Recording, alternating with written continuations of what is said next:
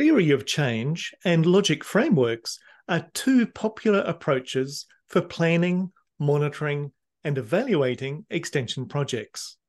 They both aim to show how an intervention leads to desired outcomes and impacts, but they differ in their focus, format, and purpose. In this episode, we'll explain the differences between these two methods and how they can be used effectively in different contexts. We've previously discussed how a theory of change, or TOC, is a process of articulating the assumptions, pathways, and mechanisms that underlie how a project or program will achieve its goals. It's often presented as a diagram with narrative text that illustrates the causal links between activities, outputs, outcomes, and impacts.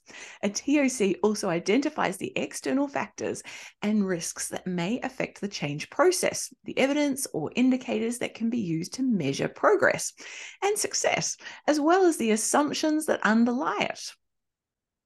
A logic framework, or log frame, is a tool for designing, managing, and evaluating a project or program based on the clear logic of inputs, activities, outputs, outcomes, and impacts. It is usually presented as a matrix or table that summarizes the key elements, such as objectives, targets, and assumptions. A log frame also helps define the roles and responsibilities of different stakeholders and partners involved. The main difference between a TOC and a log frame is that a TOC provides a comprehensive and holistic view of how change happens, while a log frame provides a concise and structured view of what the project or program does.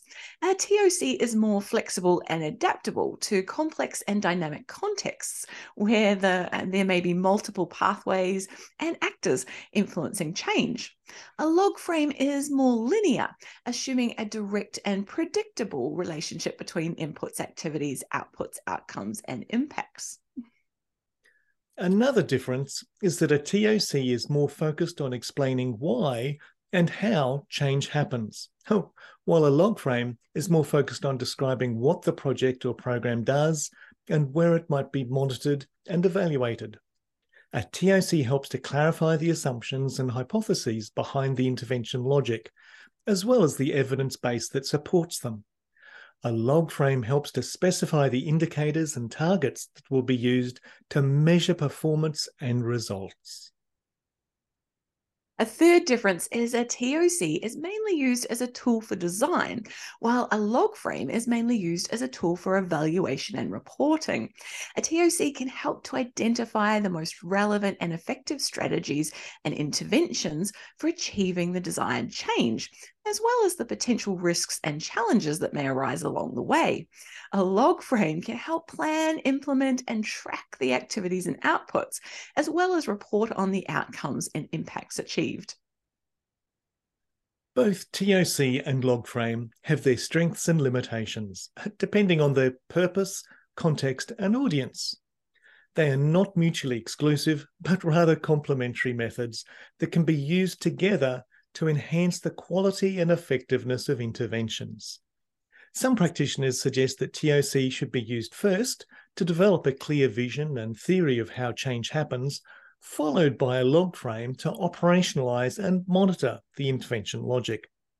Others argue that TOC can replace log frame altogether, as it offers a more realistic and nuanced way of capturing the complexity and diversity of change processes. Well, we think it comes down to personal preference. Regardless of which approach we use, it's important to remember that both TOC and Logframe are not static or fixed products, but rather dynamic and iterative processes that require constant reflection and learning. They should be seen as living documents that can be revised and updated as new information, evidence, or feedback emerges. They should also be used as communication tools that can facilitate dialogue and collaboration amongst different stakeholders um, and partners. Ann-Murray Brown has captured this neatly in this infographic, which compares and contrasts the two approaches. We'll add the links to this and some other websites we've found useful below the blog post. We hope this episode has helped you understand the difference between theory of change and logic frameworks. as well as their potential uses in extension. If you have any questions or comments, please feel free to share them below the blog post. As you know, we want this to be a two way conversation. Thanks, folks, for joining us on this Enablers of Change episode. Remember to subscribe to our newsletter if you'd like to know when new episodes are available. And if you liked what you heard, please tell your friends so they too can join the conversation.